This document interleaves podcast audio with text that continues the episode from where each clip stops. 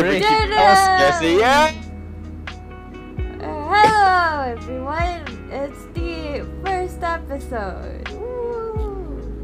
Of, of what? what is this? The first episode of what? Where well, are we? I guess I'll just have to keep guessing. Um, no, I'm kidding. It's the uh, it's the um, it's the Rogues Gallery podcast. Woo! Very catchy name. So I was supposed to make a whole bunch of um, what you call scripts because Uh-huh. usually I'm super prepared, but Uh-huh. today I'm just all all out of sorts, so I forgot. Okay, Hey, professional streamer move as It- usual. it's- I'm the not pilot a episode. It's the professional pilot ep- streamer. I have not been streaming ever since I started with Killian Road, so it's all your fault. It, it's the pilot episode. We got it, Therefore, guys. Yeah, I yeah, am yeah. a baby streamer, so Alright, in that case, you might want to start uh, with uh, what the hell is this? yeah, I'm, ge- Yeah. I'm getting there. Jeez. okay, We alright. don't have an audience, but so let's build up a repertoire with them. So them. the reason we're starting this podcast is because, um, well, uh, Skillet Rogues, those as no, Skillet Rogues is the channel, but the second campaign that we're currently running on Saturdays at 8 p.m. GMT plus 8, and every other uh, time zones out there that is listed in the panel, is reaching to its second anniversary t- this Saturday. Woo! Yeah. So, Monetary applause. so in I guess you should have those things. Damn, I don't. And like for some reason the music is not here. Like there's no music and I'm not sure why. You might let go on. It's okay. I go on, do it. I'm What? double checking. It's there. Is it? Cause I didn't. Yeah, I don't yeah, hear no, it. Okay. I hear it. So I have it. Alright. So, um, tell me Professional if it's too loud move. because I don't know. It's okay. It's all good. Alright. Okay. So again, I'm not a professional streamer. I just said I was a baby streamer, so I'm just le- relearning this whole thing. I started with slobs, but now we go You- back to OBS because slobs suck. Period. All right, so, So to move on, let's I've never actually used OBS. So Hey. all right, let's introduce these four individuals right between this table, to test this table. oh yeah, sure, let's do that. So uh, let's start from you, War. Introduce yourself. Oh, hello everyone. My name's War. Uh, other people call me War 21. War Torn 21 is usually what I go by. But uh, yes, I'm one of the delectable hosts of this great podcast that we're starting. Is it And- delectable what you consider a snack? Are Yeah. you calling yourself He a is a snack? snack. I mean, Hey. Am I not? There you go. makeups on point. If I have you know, points. like I'll have you know, I am quite the curvaceous, curvaceous person in IRL. Curvaceous. I'm not joking on that. I, I mean everything literal word by word. All Alright, right. continuing on. Yes, uh, I would be in charge of uh, homebrew goodies for your delectable 5e uh, tabletop RPG known as Dungeons and Dragons. And that's my segment. Should we move on to the next person to my dear left?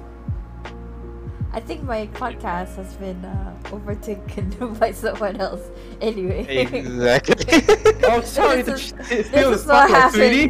when I'm not prepared. I'll be more prepared next time. I'll be honest. It's fine. We're in the pilot. Anyway, Remember the pilot. so- pilot. So yeah, as War have said, we have four segments. So for now, it's just a bit of a chit chat. Then the the next segment will be about news, which will be handled by uh Rain. Why don't you introduce yourself? Hey, you know me. I think you've heard my voice multiple times. I am Rain slash the Spotted Voice. I am the GM for everything that runs in this place, cause no one want a GM. I don't. No, because you're not satisfied with anyone GMing. Honestly, yeah, I'm kind of a dick in a sense, you know. I'm like, yeah, you- your games are good, but you know, I would do it differently. Here's the problem, Rain. You were born in the wrong country in the wrong time zone, so I can't I know. you when I'm available. If you just Ah. moved to Greece, like I told you many times, it'd be a non-issue. Uh, if I were to move, I want to move to Japan. Um, I feel like that's gonna worsen our time gap, right? That doesn't fix it yet. Right? Yeah. All right. Never mind. Maybe. Oh, I do want to maybe move to Edinburgh though. Edinburgh's nice. So it's closer to our time zone. So maybe. Uh, so. All right. uh, Yeah. Yeah. I I do DMing the two campaigns that we have right now, and uh, we do news. So yeah. So, uh, and we have the two main segments of the podcast are handled by me and Crit. You don't introduce yourself? Sure. I'm Crit or Critical Thinking. I'm the one guy here that's not from the East. Um, I'm from Europe. From very He's the specifically. diversity hire. yes. Exactly. Token white you guy. That's say- new. yeah, there you go. Token white guy. and this is my geographical location. Um, my ping's kind of weird, so hope I don't go robotic randomly. But yeah, I'm uh, also a master. I've been playing D and D for like uh, nine, ten-ish years, on and off. Been DMing for most of it. Actually, playing with Terrain is the first time I've played in like six years, so that feels good. yeah. And you're not in two campaigns. yeah, like Because he has quadrupled no the amount of campaigns I've been in. It's great. And uh, what else? Obviously, I'm a player here, and uh, I cover stories. Cover stories. And Yeah. alongside that stories, I it's me as well. I cover the other part. I'm me. Okay, that's done anyway. Uh, Good job. Wonderful. To the point. yeah. What do you need to know about me? I play a, I play the other two campaigns because I can't not play. I have FOMO. I've never missed a session, and if I need to miss a session, I make sure everyone has to cancel as well, so that I can Sure. keep my streak. And so far, it's been two years, three years of continuously making four sessions. Haha. Yeah. Last time I offered to play without Aina because she couldn't make it, she actually mailed a pipe bomb to my house. Uh, no comment. So okay. Anyway, uh, yeah, that's all the introductions we have. We'll be your host for this season. We have um, uh, for we will do this like a like like a like a show. You know how a show has like twelve episodes per season. That's what we will do with this podcast. All right. So I guess without further ado, let me um uh, prepare everything because I'm a baby streamer. Give me a moment. Pro And- streamer, of course. Yeah. Whoa, no! Shit! Oh no! Oh well, no, actually, I need to credit. So, this is the music you hear. Haha. Anyway, okay, so the first segment is for Rain to take over. All right. So, welcome everybody. Uh, time. It's, it's it's time for the news, as as they put it. But uh, there's not much going on in the D and D world. Um, I say not much, but actually there have been quite a, a few big releases, and now I'm wondering if this is the only big re- big news that I'm gonna get for the rest of the season of the show. But uh, hey, who knows? So, uh, just in case you don't know, first things first. Most importantly, since we all played Dungeons and Dragons 5th edition, we got a new book uh, called the uh, what was it Mordenkainen monsters of multiverse something like that? Let me, let me get it correctly? Yeah. So basically they've combined a tasha and also uh uh no. Yeah they, no they combined tasha it, blah, volos and also Mordenkainen the original yeah. Mordenkainen book.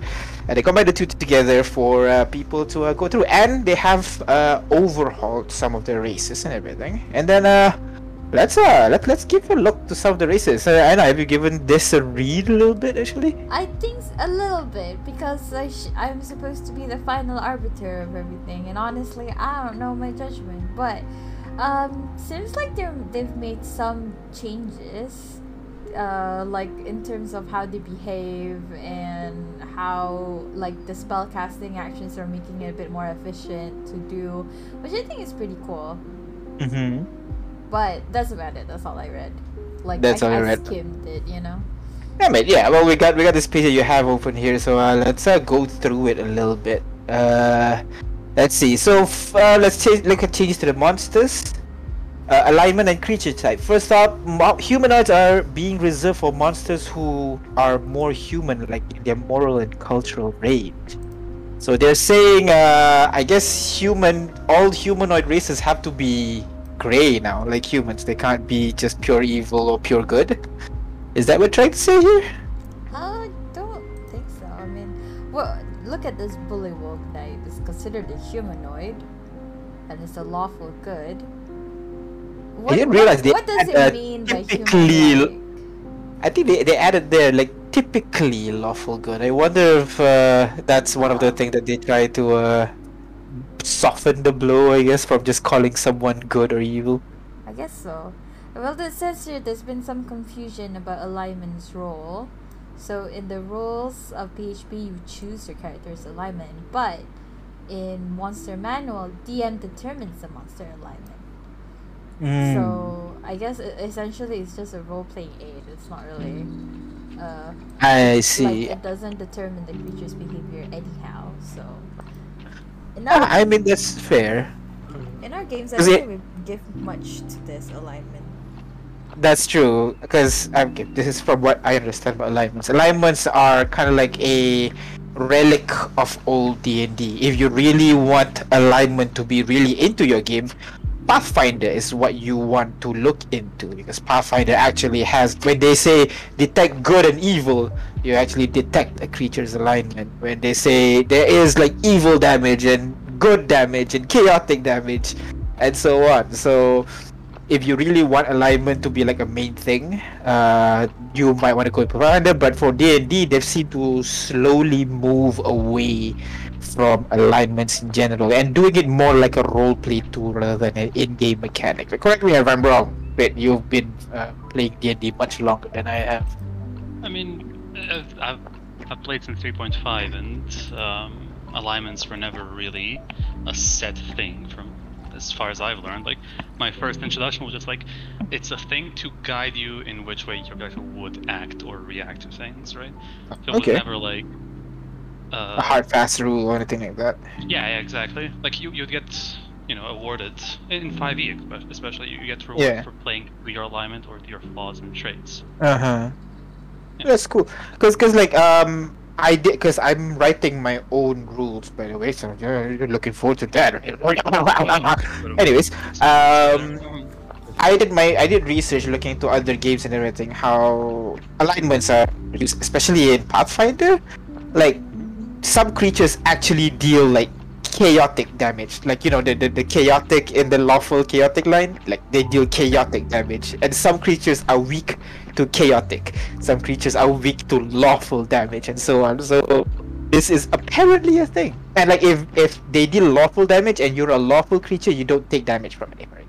So I mean, that's pretty much like a radiant and necrotic, I guess. uh, of right? sorts, yeah, yeah, yeah. I guess so. They uh, they they, they kind of like quantify it to more like good damage and evil damage, and and kind of like put it in a bit more. The good is more like you know divine light, and necrotic and evil is decay and shit. But yeah, cool, cool, cool way how the things have evolved. Yeah. What? Now, now, like I am, I'm just gonna put this out. I'm the youngest in experience for D and D overall, and I haven't That's played. his character's the shortest. All right, not clearly from the table as seen, but uh, uh, I would like to know what what does lawful attack mean? Like, what does lawful damage mean? Do you like attack? You attack with a set of like rules? You see, that's the thing. Like, it, I think that's their version of like divine damage. But since they are evil gods, uh, good gods, lawful gods, and chaotic gods, they put it as like chaotic damage. So it's basically like divine damage, but a chaotic element. You know. I see. So I think that's how they're flavoring it. So like some creatures from the I can't remember Primus, I think the plane of law, uh, they'll be weak to um, uh, I think chaotic damage a lot because you know oh no breaking the rules ah, kind of thing. And this is only a f- 3.5 feature or And older? that is Pathfinder. I'm not sure about 3.5. Oh, I've never looked into Pathfinder. It. Yeah, Pathfinder First 2. edition? Point, Oh, edition specifically. okay. I'm not sure about first edition. I'm a baby gamer like uh, like yourself as well. Uh, D&D 5e is my first system, and then I'm looking into you know some other stuff, but mostly D&D. We never really go out of D and D, to be honest. Hey, we try. we had we had two campaigns that uses uh, open legend. well, yeah, cool. you did.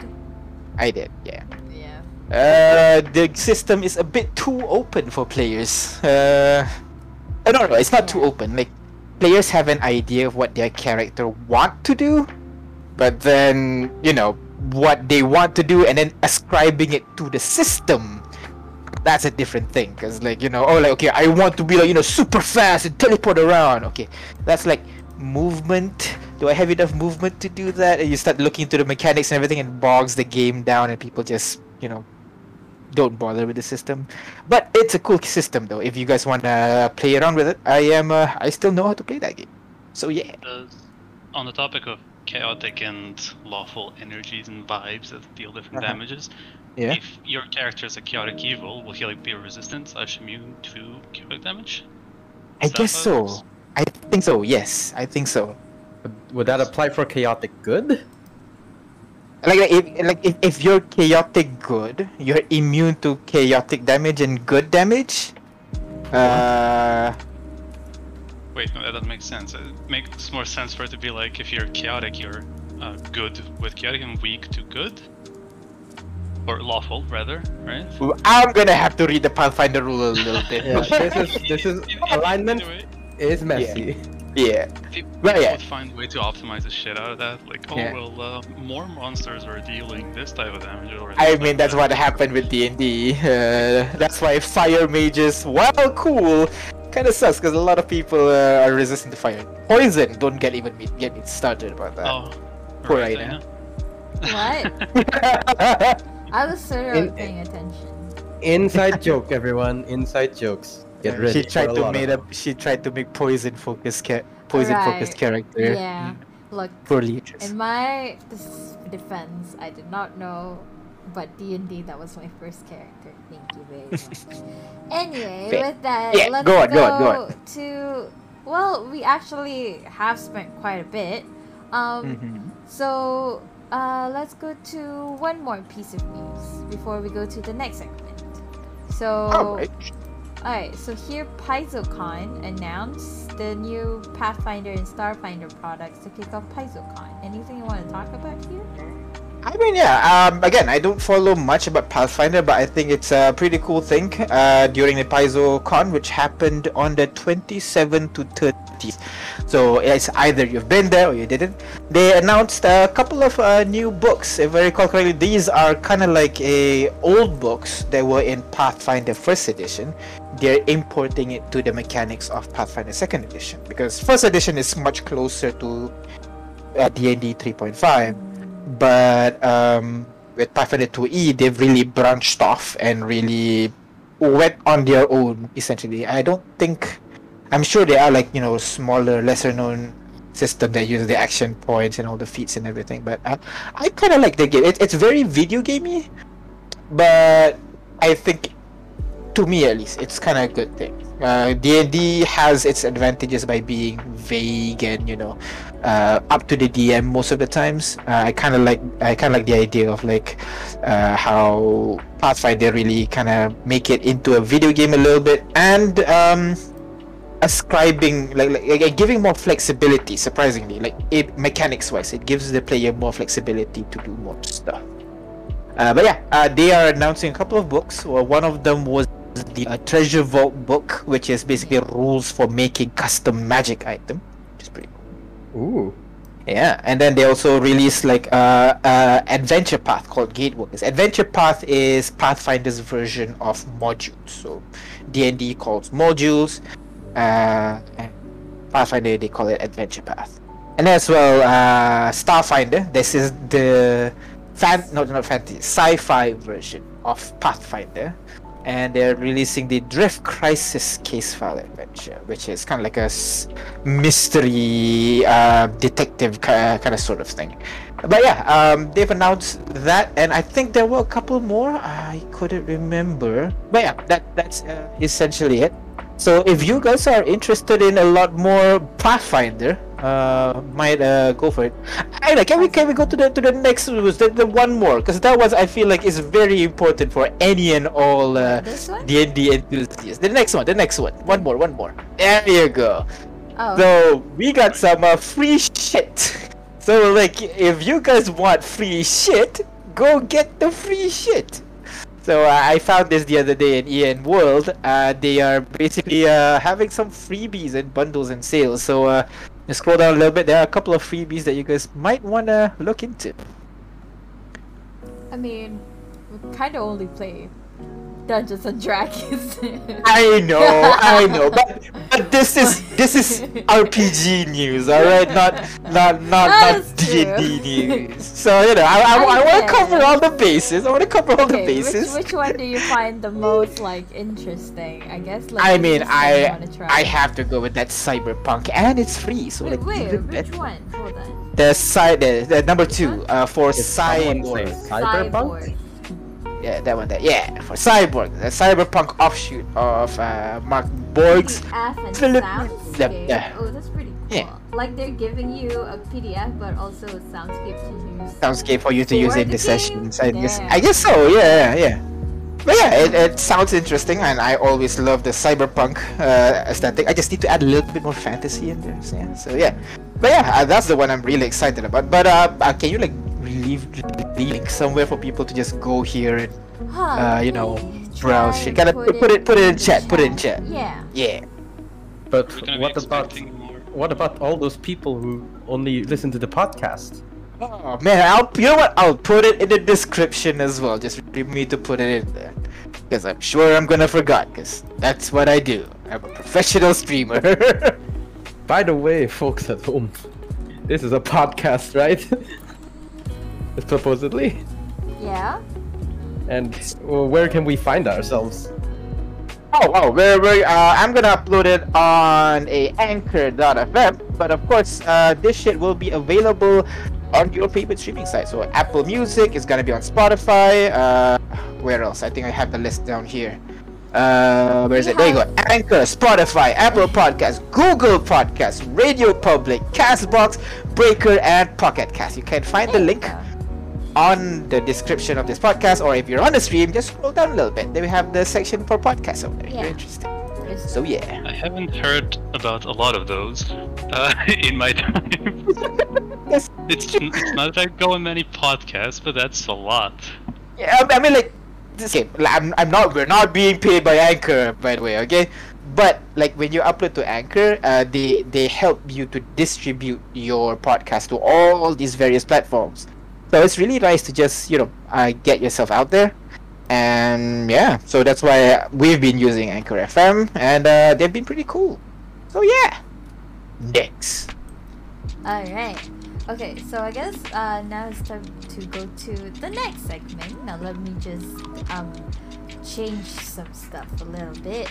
Uh, uh, um, uh, uh, Yes, press the buttons, do the thing. Yes, the button Yes. to do the thing. While, while she's and- pressing oh, the shit, buttons and doing That's the the things, wrong window. Rain, Hold on. Yes. uh, are we gonna be expecting more cyberpunky stuff now that you got free cyberpunky shit in the Rust Engine campaign? I mean, maybe you gotta first get out of this uh, semi-destroyed city. We, we, I mean, to be fair, our campaign's not really a cyberpunk. It's more post-apocalypse. The world was cyberpunk, but then you know, shit happened. If you want to know more, go ahead and join us every uh, Friday, uh, PM GMT plus eight. No, 10 PM GMT plus eight. Ooh. Yeah. Alright, so let's go to the next section. So here uh, we talk about some stories that we found in Reddit and we just kind of talk about it and uh, react to it. You know, tell us, tell each other what we think about it. And like if you in the chat have any opinions about it, feel free to let us know. Alright, so let's go to the first story of the day. So this one is by is on Reddit in our RPG horror stories by the user Apocryph 7618. So, the gist of it is um uh well the title is The Curse of Strahd, the game, the module of D&D. Is my GM an asshole here? So, uh, he says, long time lurker, first time caller. I'm a forever GM myself, and I lurk here because I'm terrified I will one day feature on here. We all make mistakes. Touch wood, it hasn't happened yet. Uh, I am, however, a player in a Curse of Strahd game, and something happened yesterday that doesn't sit right with me. It might belong here, it might not. Happy for the subreddit to judge. So consider this something of a is my GM an asshole question rather than uh, here's a clearly very shitty thing that happened rant. Alright, so we're a six level party. The two PCs relevant to this is my character Magnus, a Goliath Paladin, and Suka, a Halfling Ranger. We've been playing for about nine months now, and we're roughly halfway through the campaign. I know this because this is probably the sixth time I've either played or run Curse of Strahd. Okay, I've never played Curse of Strahd. Like, I've never really played any module. It's, yeah, same here. Disclaimer, same. I've. Crit, what about you? You're you're the Do D you and know, D veteran have here. you heard of Curse of Strahd? You'd think. Well, everyone's heard of it. No oh, I mean, have played, you played it, right? Yeah. Yeah. um, I, I haven't actually played it, uh, simply because nobody seems to want to run it.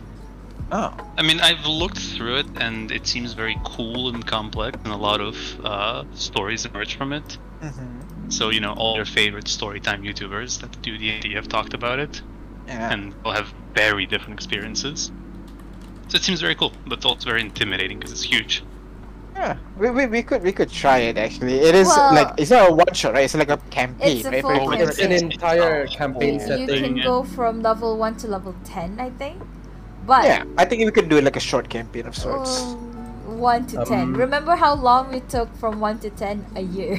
I don't know if that's Is it actually okay? Never mind. Yeah. Go on. Then from 10 to 15, we took another year. So, anyway, so not long after leaving Barovia for Vallaki, we came across these two zombies, revenants, something undead anyway. They came at us and we killed them. Since then, pretty much every time we get back on the road, we encounter these same two chuckle except each time they seem to be stronger. Last night we fought them for the fourth time, fifth, and Suka's players noticed that each time we fought them, they've mainly been focused on us too. I've never noticed because I'm the party tank. My job is to keep them engaged with me whilst protecting others from attack, using the sentinel feat and the interception fighting style to help with that. But after he pointed it out, it clicked. And in this particular encounter, it became super obvious. They attacked us two specifically to the absolutely exclusion of everyone else and irrespective of what everyone else was doing. Um, slight problem with this encounter. I don't know what Strahd has been feeding this revenants, but they're now dealing 28 to 30 points of bludgeoning damage per hit unarmed strikes. Oh, jeez, Louise. One hit KO, And- dude. I'm telling you. And they both have multi attack because, of course, they because of course they do. They also had a massive amount of HP. Between smites, divine favors, the cleric spirit guardians, and everything else, they were taking a silly amount of damage themselves. But it didn't do a whole lot. And once we had to start resorting to healing ourselves, it was over. Retreat wasn't a viable option. We were carrying cargo from the Wizard of Wines up to Krezk, and these wights, or whatever they are, have a 50 feet move speed for some reason. It was also clear that they are relentless in their pursuit of us. We'd have to fight them at some point because ultimately we tire, they don't. Yeah, Rain? Huh? You- I didn't you say s- anything. Go no? on. Okay. Uh, yeah, I don't actually know what these are. He, she, he, they, let's use the gender neutral term. They change what it is every single Um, time. I think it's the, the, the two guys that were fighting. I mean, couldn't be anything else, right? the Yeah. two guys they were fighting. What do you mean? Well, did So so that, far. that was fighting. That's they, that's why they used it. The Yeah. two guys that punch for 28 to 30 points of bludgeoning damage? Yeah. Why are you confusing on this? No, I mean, you know, I know, but what are they? What are the two guys? Because he's been saying They're it's revenants. revenants, but then it says it's maybe wights, maybe what was the other? Yeah, I, I don't. I don't. I mean, if if I, Well, I, don't- I- I want to say bad, but like an amateur dungeon master would like, okay, you guys find a chimera. What do you do? Uh, more elaborated dungeon master would go. You see a lion standing right in front of you, ten feet tall, but then you see it has a scorpion tail, and then a goat's head on its back. So, so like you know. Yeah. So I'm assuming this GM is actually pretty good and just described like an undead. So like it's a bit unsure if they're revenants or zombie. You know. Th- so but that's like I'd the this worst point- thing. I mean, it's, it's a, it's, and, and honestly, this is cool because um, that'll be cool for like the ones that invest in intelligence. They could like, oh, can I roll intelligence check or That like is history or religion check? You know? yeah, that's what we would do. Yeah, far, exactly. Where the story is heading. First of all, the the the 20, 28 to 30 points of damage for unarmed strikes is absurdly yeah absurdly That's high. crazy. But I feel like uh, with the, with the context we have, maybe there's a narrative. Uh, That's true. That's what I, that's what I'm There's thinking as well. Yeah, yeah, yeah. we don't we we have to finish what we're reading here, Yeah. but uh, it seems like there is a mystery or a plot involving Well, these two. unfortunately, there's not a lot. There's not too much more. So Alright. Oh dear. the OP continues. Ultimately, they downed my paladin and continued beating him to death. The wights then crumbled away once I died. I'm not salty that my paladin died to a small child because that's kind of funny, and I'm only slightly salty that we were put into a situation where neither victory nor retreat were really an option. Around 28 points per hit, which means over 100 points of damage being dealt per round, assuming they hit with each attack.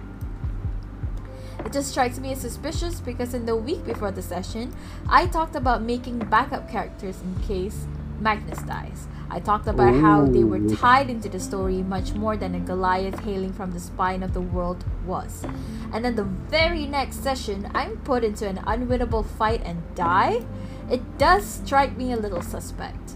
GM denies that being the case and that the fight was in no way engineered for one outcome or another. And as a veteran GM myself, I'm inclined to believe him. It's not that I don't believe he'd do it, it's that I'd expect him to have some sort of out of game conversation with me about it beforehand. But whether or not, I'm happy to replace my character with one of my backups. Nevertheless, it doesn't sit right with me. I do still suspect there was some gaming of a situation going on behind the scenes, but I kind of want people with a fresh set of eyes to look at this and tell me what they think. Thanks in advance. So, what do you guys think? Okay, I have a opinion to state. Alright, Okay, go, go ahead. ahead. Um, Opinion away. Mm, Namely, um, from what I remember, and Mhm. people can correct me on this, I think in the Yeah. Curse of Strahd, there are specific instances where you're not like expected to die, but you're very likely to die, and dying actually has like a whole thing behind where like, if I remember correctly, if you die, you can be brought back by like one of the patrons of Barovia or whatever the place is called. Mhm. Oh, okay. And you can come back as a revenant of some kind, serving some witch mother or something, some whole thing. I didn't look much into it, unfortunately. Yeah. Uh, but death is like a thing there. Although the dungeon master being like, nah, bro, it was completely fine, is not the case. It wasn't fine. It was bullshit.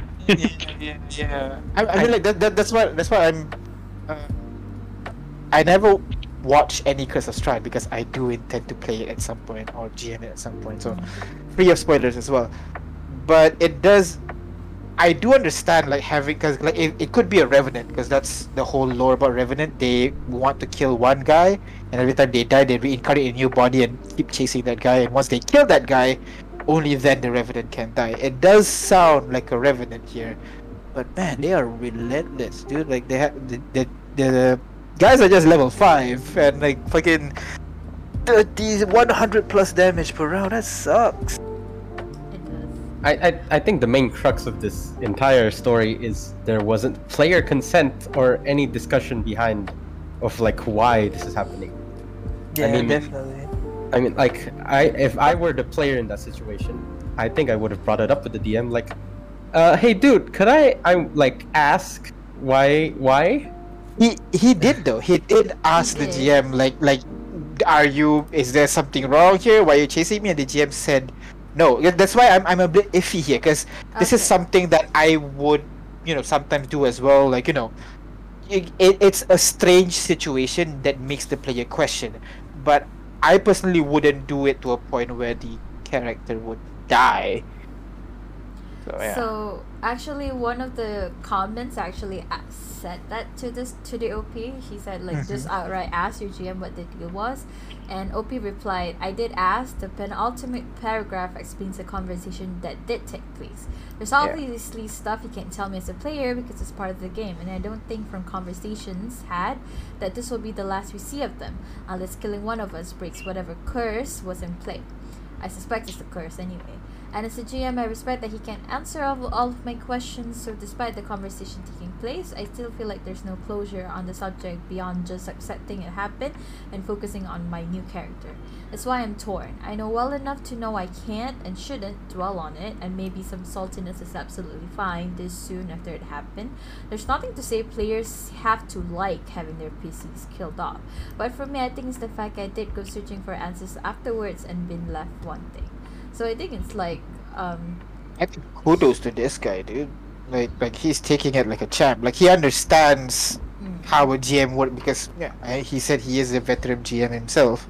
Mm. So yeah, like kudos how he's handling to this. I, yeah, But yeah, I like Yeah, I What do you think it's very much it's very mature for what like there's no angry rant. It's just yeah, could I ask an opinion of someone? Why? Yeah. Mm. I think it's just like not a like uh, a case of uh, how you say improper communication kind of thing.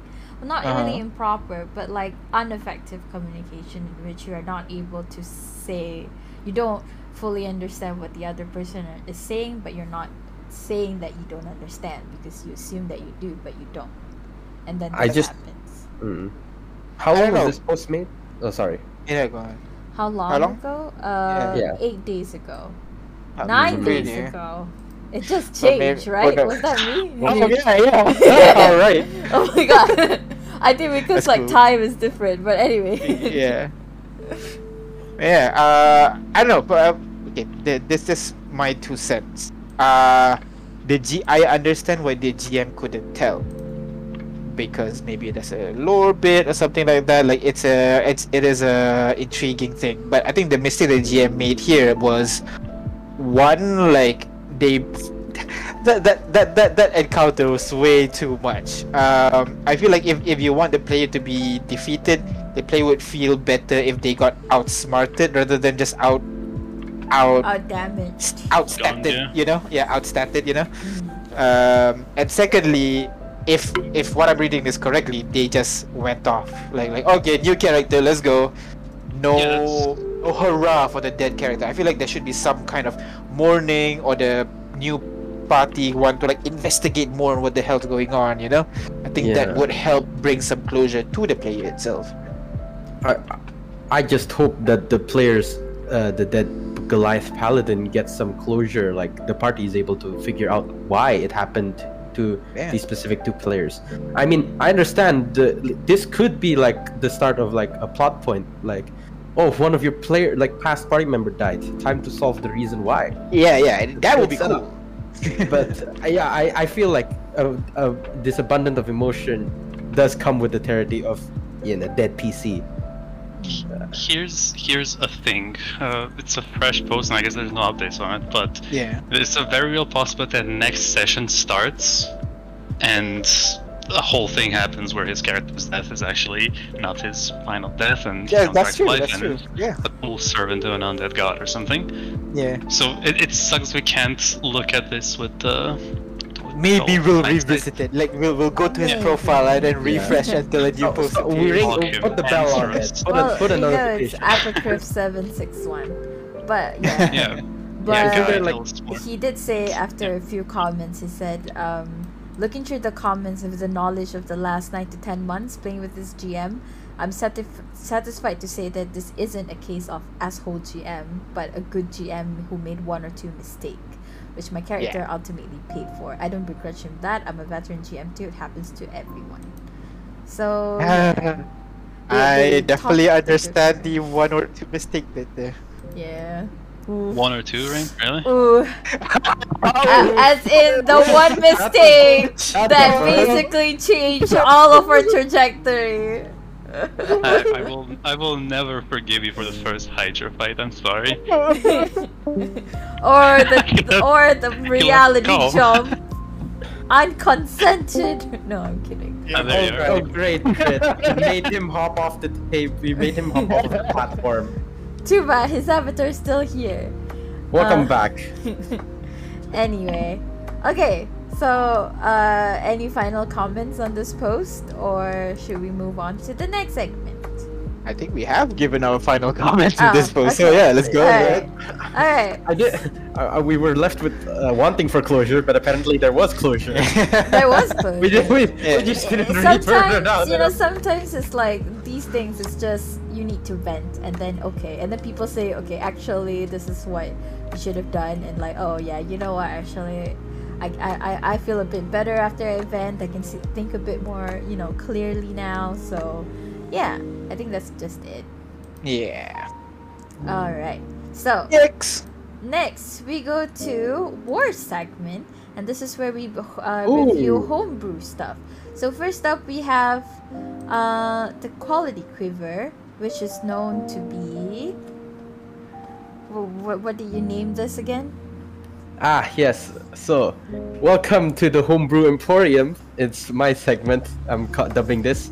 Trademark is waiting, pending. Uh, yes. So the quality quiver. No longer worry about your arrows with this homebrew item.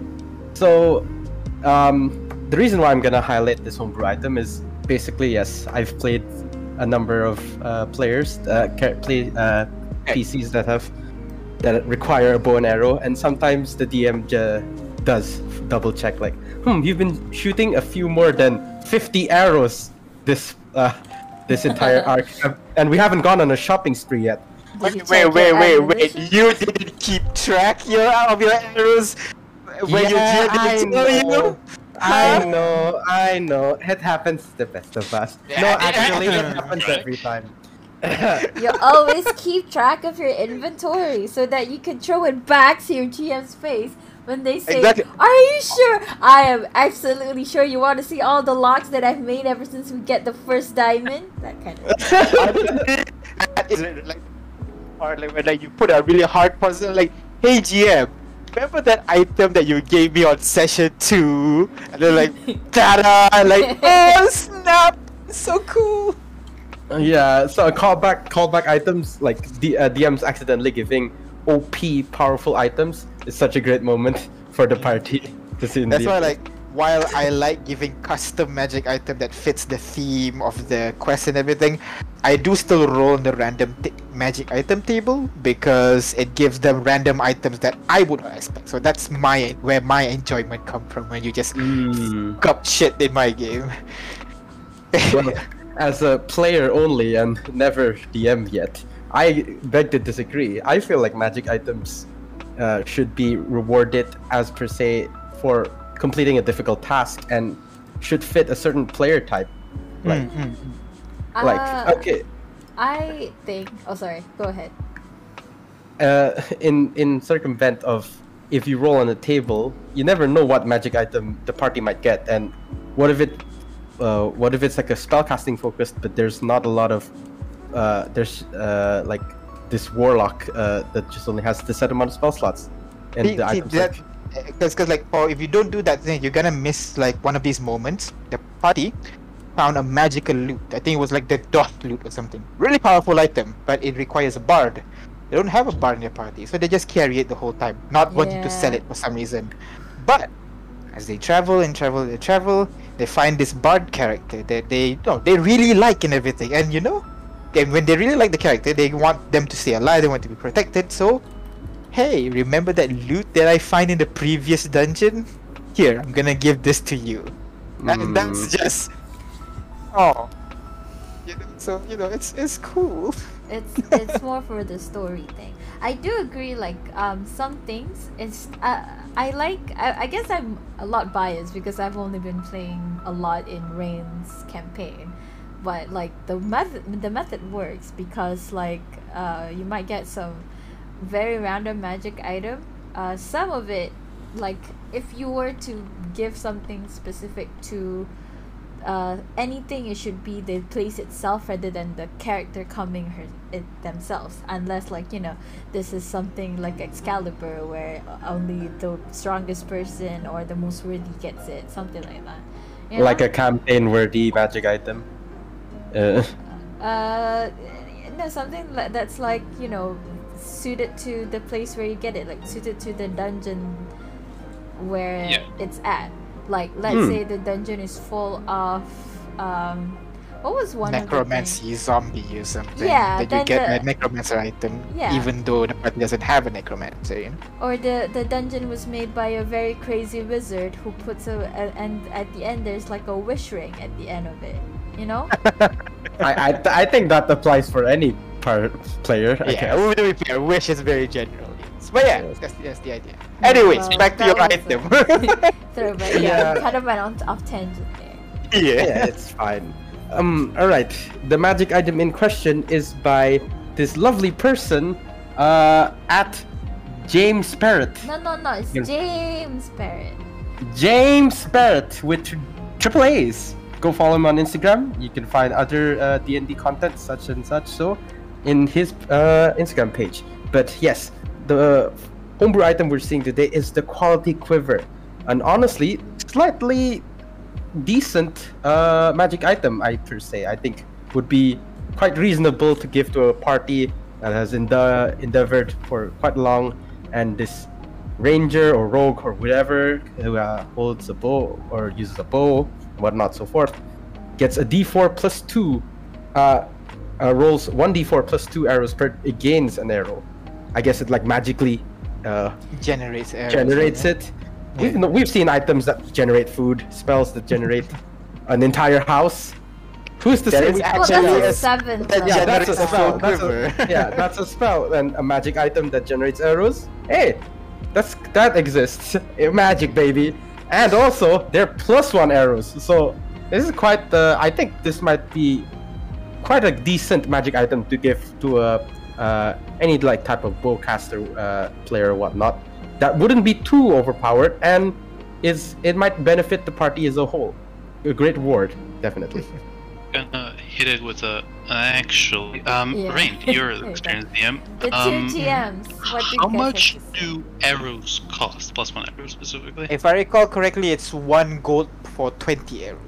Plus one Okay. arrows. Plus one. No, plus one arrows are there. Okay, for 5e, there is no uh, what do you call? Uh, there is no prices for magic item. They have they given a suggested price, Oh. but um, inside of the DMG or the PHB, there's no actual price of the item. But uh, here's a really useful resource. Uh, I think you can sane magic items D&D 5e, and Yeah. you should be able to uh, it's- find that particular one. I found it. I googled it. DM according to DMG, a single plus one arrow would cost between fifty to Well, there you two go. hundred and fifty gold. Yeah. So- Yeah. This 50 thing. to 250. Yeah. So Plus one this arrows are insanely good. Yeah. But he- here's here's how I would money. play it, right? Go exactly. Like, every day it's like plus 200 uh, gold or something, which is pretty Yeah, fucking yeah, yeah. strong. if you Well, want to sell them, if you can find a buyer. But here's what I would do: require attunement, and only sure. have the person attuned to it pull the arrows out. And Oh. if it leaves their immediate vicinity, the arrows disappear. Although actually, if you shoot them, they leave your vicinity, so maybe they. Maybe one No, no, no, shot, um, uh, the, the, arrow, the arrow disappears at the end of your turn. Usually, that's that's how Yeah, these that's- kind of like that- yeah, projectile. yeah. I think they use it. So like Yeah, after if you- six if you- seconds, if the arrow's still somewhere else, it's gonna disappear. maybe it acts like a charge per se. Like we can No, no, instead of doesn't saying doesn't, no, no. doesn't matter. Doesn't matter, right? That means, uh, like every five day or so, you're gonna have about um five thousand gold in your in your quiver, essentially. Yeah.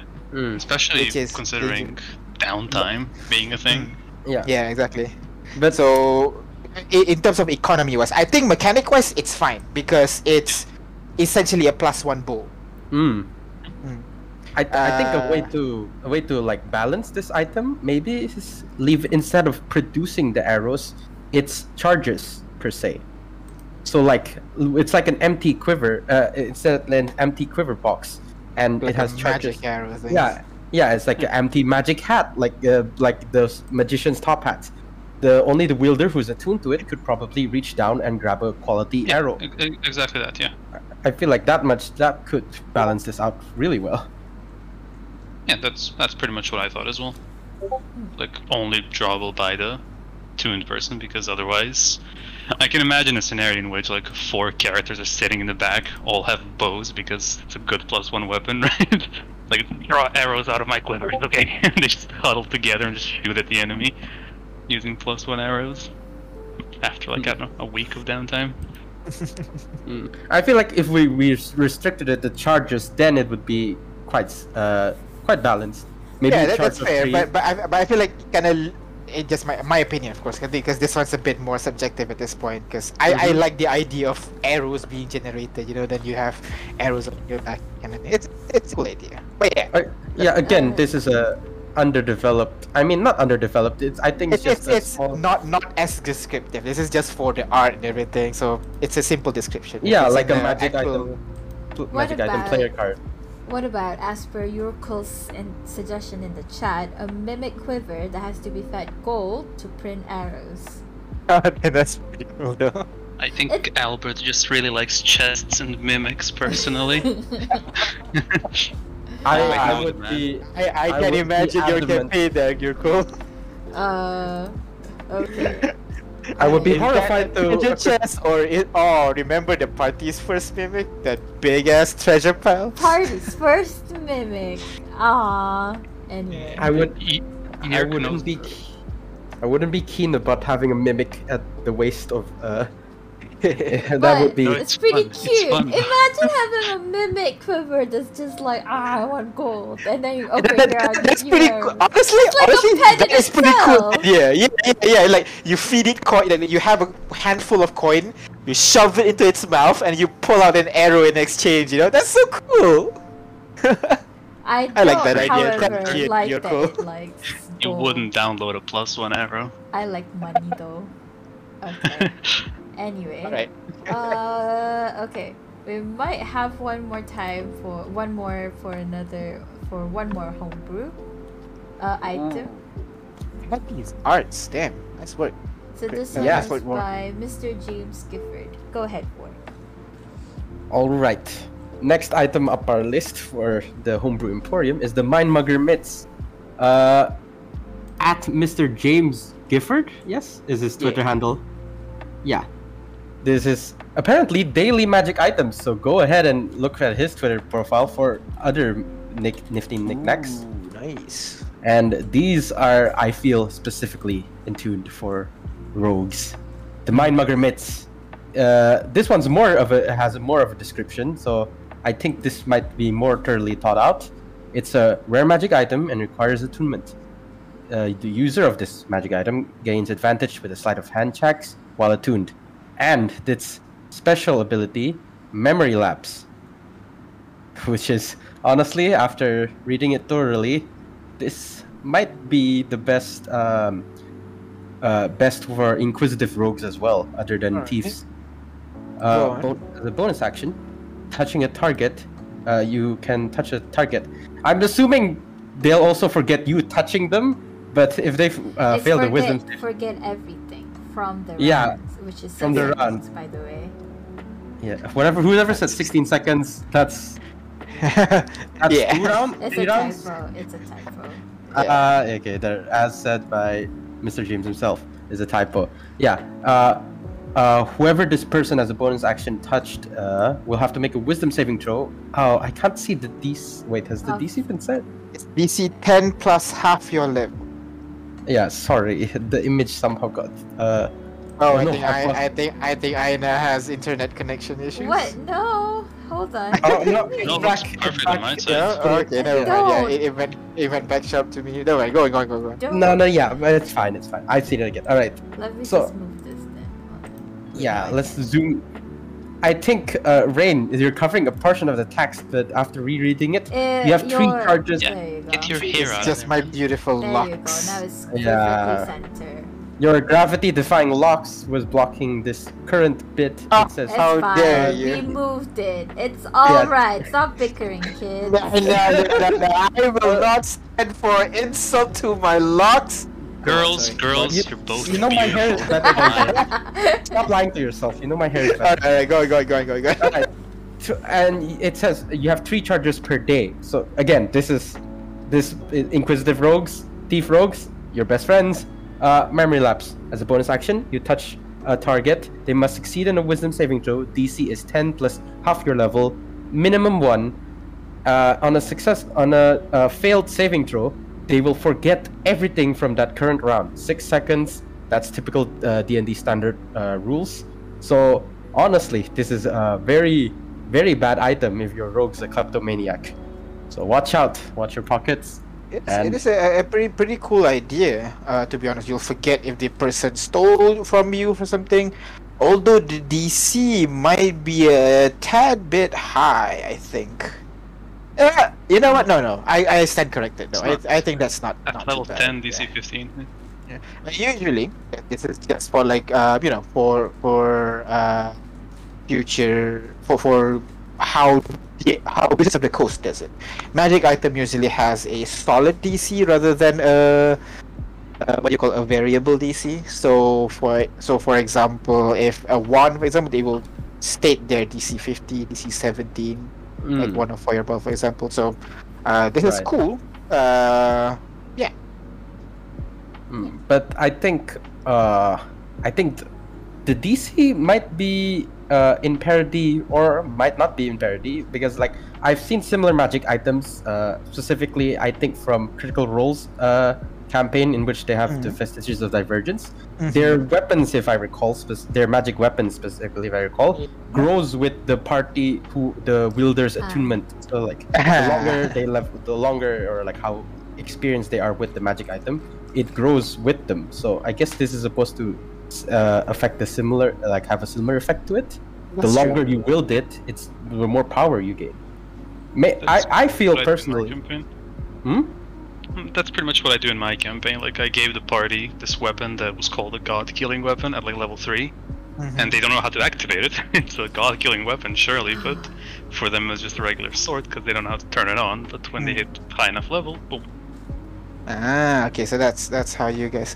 Um, yeah, like like the Vestiges of Divergence is honestly a really cool idea. I I love weapons that evolve together with you, but the the cool thing about Vestiges Divergence compared to this one, I mean, this I'm not saying this was bad. It's pretty cool as well, and it's a unique idea for to let the items DC increase with you.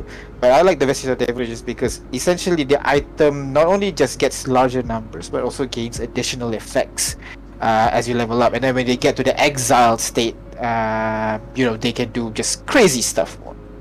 Uh, And yes, of course, I've implemented it in my campaign. Who doesn't? Uh, copy, I mean, get inspired Mhm. by Critical Yes, Role. inspired. Yes, uh, but I wonder if you guys uh, figure manage to figure out which of the items uh, that you have in your inventory that uh, do that.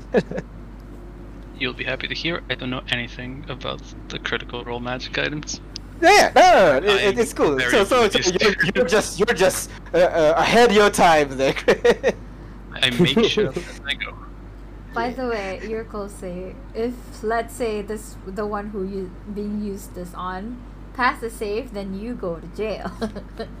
I mean, Not that is only what happened. you Yeah. try to mug him, you mug his mind as well. I think that's pretty much a given. It's actually pretty cool. Yeah. Yeah, I think. I, I like imagine though, like the guy like uh steals the item, gets caught, and then like touches the guy to to make him forget, and then he does it, and he just stares at you. I touch A, you. a, a blank stare. yeah. Why are you caressing my face? Oh my god. Touch again. It's just- second charge. it's just such such smooth skin. you Goes know? into goes into charisma check, persuasion check. yeah. yeah, it, it brings to and honestly, good shit. Like, fuck, this is really good. Really? It it Really? Yeah, I like it. In- I Inflammatory statement alert from across the table. I don't really like it very Oh, much. oh, go on, go on. Okay. I feel like it's okay. It's not mind blowing in terms of how good it is. It's a rare item. It feels situational and underwhelming. Hmm. Because Ah, like it, 'cause that is true, it gives it you advantage on pickpocketing, right? Yeah. Sure, that's that's great. If, if you're pickpocketing at level 10, what are you doing? But it gives you advantage anyway. Yeah, yeah. I mean, maybe someone's a kleptomaniac, but again, it's very Yeah. situational. So yeah. I, I think I I disagree. Uh, sorry, go, well, go on. I think this the item should be like the rare tag is what uh, pi- uh, pivots me. If it was uncommon, a magical uncommon item, then I think it would probably fit the uh, item like abilities displayed could fit an uncommon item. Rare could be better. I definitely agree with crit. I, But- I for me, Huh? I, I disagree. Uh, common magic item, obviously, fashion only. Like, Yeah. Mm. Uncommon slight, effect, you know, uh, maybe like potion of healing, heals uh, stuff, plus one weapon and so on. Gives advantage on one ability check. That's a, a uncommon item. I think this pretty goes for rare, especially because the ability. I'd say that is not uh, too situational. Instead, I'll call it very versatile. Imagine in combat, you touch someone as a bonus action, and they forget what they want to do during their turn, and they just stand there dodging. Ooh. For example. I mean, Oh, what if? And, and, I, I do agree. This is all up to the interpretation of the GM. But Yeah. like, if you have like a GM that plays along and uh, leans into how how vague the item's power is, I think this could bring into like a very cool scenario. I just thought of one scenario. Yeah, exactly. You know. What if? What Counter. if? Yep. Go on. Oh, yeah. Sorry, Okay, crit. one last argument before we need to go to Okay. the Okay. Okay. Okay. Okay. Yeah, War, War go, go ahead. I'll, I'll I'll do the last bit. All Oh, yeah, yeah. all right. Go on. What if, what if uh, a party of necromancers is trying to resurrect? I don't know. Uh, uh, yeah, just resurrect something, be it a dragon or like a undead lich or something like that. Uh-huh. And one of the like the leader is like telling one of their scribes to like finish the incantation or something. Put the memory lapse on, and they won't remember what the, their cult leader told them to do. Yeah. Exactly. Yeah. Yeah. Yeah. Never finish the incantation. They fail. yeah. Exactly. So Literally followed by leaders saying, "What do you mean you forgot? Finish the fucking incantation!" Boom. second time. Second time. Hey, three charges a day. So in, in, in combat, in combat, something now. Wait, yeah, sorry. War. Final final words. Go. Oh yes, uh, I wanted to add one Sorry, more uh, thing. so- yeah. War, sorry. Yeah. Crit. I was- I meant to say crit. but oh, okay. Oh, yeah. no, no, it's fine. Crit, uh, I, I think Crit had to say something. Uh, just it feels very situational. In combat, depending on what you're fighting, it would be like, oh, if I'm fighting an intelligent opponent, there's a chance I might like forget something and slip up and to lose the last six seconds. But if it's like a beast or a monster, it's probably going by instinct, so the memory lapse won't really matter. Moreover, if you fail, you're standing in front of a guy, touching his face as your action, Mhm. and Bonus action. you Bonus action. sure, but you don't have a reference of whether he forgot something or not, because Mm, mm, mm, you touch his face and he has a look on it like, uh, okay. Yeah, yeah. And there's a chance that he didn't forget anything and he's about to stab you in the face while you're touching him, weirdly. So, like, I don't know, it. I feel like it's good to use if your pickpocketing fails, but if you're like a rogue and you have advantage on pickpocketing, you're not yeah, not usually failing you're that. more fail, yeah. yeah. But yeah. Well, so I'll I'll close this with what Yurko say. Uh, one one thing you could use it for is touch a guy giving you a reward, so he forgets he gave you a reward Hey. already. Creative Actually. There you go. There you go. All right, so let's Jesus. Let's move on to our last segment of the show. Uh, let me change the thingy first. I, I can I can do this. Give give Go me go go. give me a moment. The last segment is called Crit Talks Too Much. Crit, go ahead. Talk too much. Okay, so uh, we've covered the homebrew, we've covered the news, we've covered the cringe stories, now we covered the based stories, Hey. aka Based. RPG glory stories. Oh, it's opposite of cringe, right? Yeah. That's that's what That's I'm working why off of. the, the ring is green. But yeah, this, it, this it one fits is your really color. easy. Ah. It really is, yeah. So this one is a doozy. It's, it's a very long story. Mhm. Uh, so the TLDR is no, I'm kidding. Um, no, so, read it. read it. Read the post. kidding.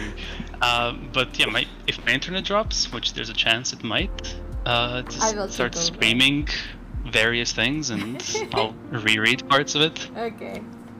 Alright, so the title is uh, DM turns a throwaway comment into the greatest reveal I've ever done seen by uh, user Dorsus. Dorsus. Amogus Dorsus. Uh, okay, so it says apologies in advance for the length of this one. It's okay, Dorsus. Uh, small bit of backstory. A few years ago, my brother played in a few RPGs and decided he wanted to give DMing a, a game himself go. Unfortunately, he had trouble trouble with a lot of systems. Complex rules don't really fit with him personally, and while they can work with them as a player, as a DM, it's another story. The fix was creating his own simplified system. As a sci-fi fan, he took the opportunity to make his own Star Trek style setting. After a lot of trial and error, he admit and admittedly several players coming and going, he settled on two groups, one much larger than the other. We have crossovers and feel each other actions in our respective sessions. I am part of the smaller group, used to be bigger but due to life, commitments, etc. It has shrunk down to just two players recently. Aw, Aw. Yeah, rings too true.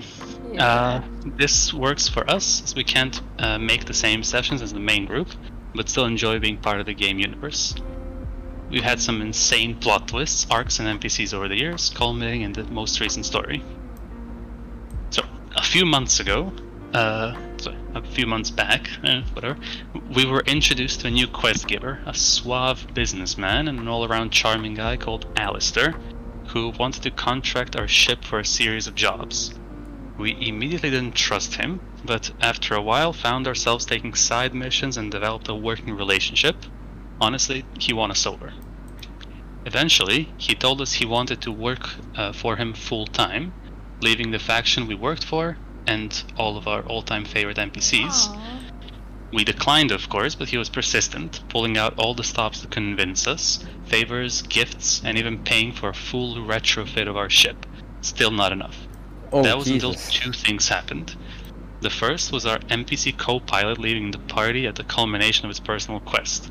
Aw. The second was our aforementioned favorite NPC getting sick, real sick. This guy was some sort of a telepathic super being. It's a long story, but essentially every character has a multiverse evil counterparts, but this guy doesn't. He's unique. Ah, he's like America Chavez. Okay, anyway, go ahead. Who? But yes. I was thinking mirror dimension because Star Trek, but yes, go on. Oh shit, yeah. We did what we could to find the source of his illness and imagine our shock when we discovered that it can be traced back to his multiverse counterpart. Noticing some similarities between the two, we began to suspect Alistair is this counterpart. Ooh. Oh. we finally agreed to switch sides, secretly planning between us to use our insider knowledge to figure out what was going on. On our most recent mission, we were tasked to visit a high security prison facility due to a tip off that one of the prisoners was going to escape. Pretty much our entire rogues gallery is here. Hey! It's the title. It's the imagine, title. imagine my face when I read Roll this. the credits. Uh, and we learn this place is still recovering from a visit of the other PC group. Because, of course, something immediately seems off. Just hearing who we are working for sends shivers through our old enemies, and no amount of persuasion will get them to reveal why. The warden, of course, is adamant the place is impenetrable and leads us to the prisoner. This guy is a standard villainous fare, right down to his name being the Annihilator. he swears he has no plans for a breakout, etc., etc. So now, of course, cue the breakout. Power fluctuates, things go wrong. We rush to the cell, and he's dead along with his guard. Dun dun dun. Who It's done like that time where like the the thunder will flash, lightning will flash at the Yeah. back, and like, who did it? Dun, dun, dun. The lights turn on, Orchestral there's- piano plays. Na na na. there is one imposter among us. And we go searching for whoever did this to no avail. We inspect the corpse and find signs we've seen before. A strange goo like substance that appears in this RPG sci fi undead. He attacks us, of course. Being RPG players, we decide to blow up half the corridor to put him down. Mhm. Still doesn't work. Relate that. Fire, Okay. fireball, fireball. Yes. Bit of an overreaction, but whatever. still doesn't work, scanners are still reading an undead. We try to get our ship AI to specify, but he has been acting weird lately, something we have chalked up to character development. We do everything we can to figure this out, checking CCTV and personal files, sorry, personnel files. Turns out there's an extra guard on the premise, but not in the records. Alistair calls and we update him, tell him what happened and we are fine. He decides to send backup. The backup is an assassin we've killed before, an assassin What? now reanimated for a second time. Red flags are obviously Yeah. glaring, but he convinced us that he's on our side. We watch him carefully. Maybe he's like, you know, Ami Maloa, like the a powerful lich or something. like, you know. Sci-fi lich. okay, anyway, continue. So th- thanks, Albert. Very cool. Um, we find the guard, also undead, and the other PC kills him. Sensing his movement, the assassin tries to attack us and is mysteriously and mysteriously drops dead. God damn it. Uh, the warden thanks us, but uh, his searches have revealed even more disturbing things. First, one of our worst villains has escaped, leaving a duplicate behind in his cell. Oh my god. Second, the Annihilator doesn't add up. He's been in prison for a while, but he has no records of his transfer or capture. It's as if he simply appeared from nowhere. Dun, dun, dun. We decide to confront Alistair, but first we call our favorite NPC. He is not doing so well, and on a whim, I decide to tell a lie. My plan being that if Alistair is somehow listening in, he will pick up on it. Alistair calls immediately, feeding us lines about his information being bad, not knowing our history within the assassin, blah blah blah. Then, I bring up the topic I lied about. He simply says, If you want to tell me something, you can always say it to my face. I panic, other PCs start asking what's wrong. I scan the ship for bugs and they show none. What they do show is the ship's AI has a virus. Alistair has control of everything, he knows everything, right down to the plans we've been discussing right here on this ship. The retrofit was just a cover to replace our AI, back before we even suspected he was up to something. Every mission we have done for him, uh, even before our favorite NPC got sick, was to increase his power and hold over Oh, us. damn. We were playing checkers and this guy was playing 4D chess. Wait, so what? What He, is a good analogy?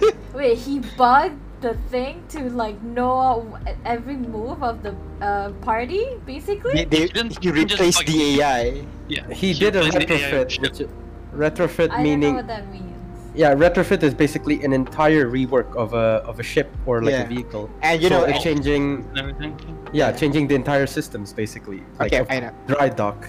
In in a in a sci-fi setting, Okay. usually there is an AI that controls a ship because it's too complex for one human to handle. Uh huh. Usually the NPC will, you know, be friends with the AI because he's pretty nice and everything. But in this case, the Alistair that replaced that AI with a fake one that is working for him. This now is you some get the implication? Okay. Okay. Yeah. So now everything they do on the ship, the AI knows. The fake AI knows. And when the, what the fake AI knows, he relays to Alistair. Okay. All right. Yeah. Damn. Go on. Okay. That's why they Almost say their their AI has like character development. They chalk it up. yeah, they say uh, they development. chuck. Yeah, but you know, it's just a different AI entirely. I see. Okay. Yeah. And now let's finish the post because there's two more paragraphs. So, Yeah. As we struggle to damage control the situation, a second ship arrives, and our co pilot, the guy who's been missing since all of this began, walks on board. We missed a call from him a while back and have been trying to contact him ever since, but none of our calls have gotten through and we couldn't understand why, and now we know. The session ended up on this cliffhanger, but suffice to say, he's been trying to warn us the entire time that our AI about our AI and was kept in the dark. Oh. Uh, there's a lot more to this than I can ever fit in a post as long as this one, but months of planning, foreshadowing, and weaving of stories have gone into this reveal. And the best part, it turns out he did all of this based on a single conversation I had completely forgotten about over six months ago. he remembered me talking about how much I loved a suave master planner who was always one Oh. step ahead. Oh He wrote god. it down and created Alistair Drake, which is such a villainous name. Yeah, Alistair Drake. Alistair is already very fancy. Imagine Drake. Oh god. That sounds like a very hot villain. that you would think that. Yeah. uh, but I imagine the way he was described, he was probably like an alien that is somewhat over bloated, short. Oh, okay, very different. I- I'm, I- I'm imagining like, like, like Artyom, basically. Hey, whoa, hey, whoa, whoa, Whoa, hey, why are you don't, flying don't, there, don't, don't, don't bring my very nice and polite terms appearance. into this. appearance, I mean, appearance. I, I've been just imagining the fucking Illusive Man from Mass Effect. Oh yeah, that's the. Ooh. That's my way of seeing it. Mm. But yeah, that's the story. Um, That's a pretty cool one. I, I, I actually forgot to comment about anything because I was just like, what's Yeah. next? What's next? That's how you tell a story. That's how you get people. Yeah. It's, it's a good. It's goodly written as well. Well written. There you go. well, well, written, you can say, yeah. English, everyone, we know it. I, I do love stories that are like very long in the making, especially if there's like clues leading all the way Yeah, back or and it something. pays off, and it's like, oh Yeah. man, I read all that for this. Oh, satisfaction.